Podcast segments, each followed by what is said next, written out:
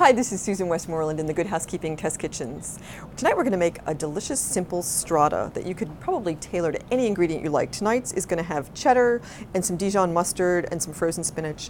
We're using cage-free eggs. Cage-free eggs are laid by free-range chickens. They're allowed to roam around and eat grass and whatever else they like to do, all good things in this little farm. So you're just, you're getting a little bit more nutrients and you're getting some natural stuff instead of just grain-fed eggs. Um, you'll find these in every grocery store in the country at this point. So just look for them. They might cost a little bit more, but you're kind of adding more nutrients to your egg dish when you're doing it, even though it's almost a perfect food as it is. So this just gets spread with a little bit of mustard and laid in. We're using whole grain bread to give some extra fiber to everybody. And in this they won't even notice it because you've got so many flavors going on. Just adds a little bit of nuttiness. Spread all the bread with this, and then we're going to just make a custard with low-fat milk, eggs and egg whites, some cheddar, and some spinach layered on. You can let it soak overnight. If you're really together and you want to put this together the night before, you can do that and just put it in the fridge overnight.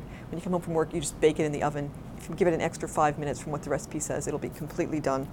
Very easy. If you serve a salad or just some cut up fruit or veggies, that's dinner. This is Susan Westmoreland in the Good Housekeeping Kitchens, helping you take back dinner time.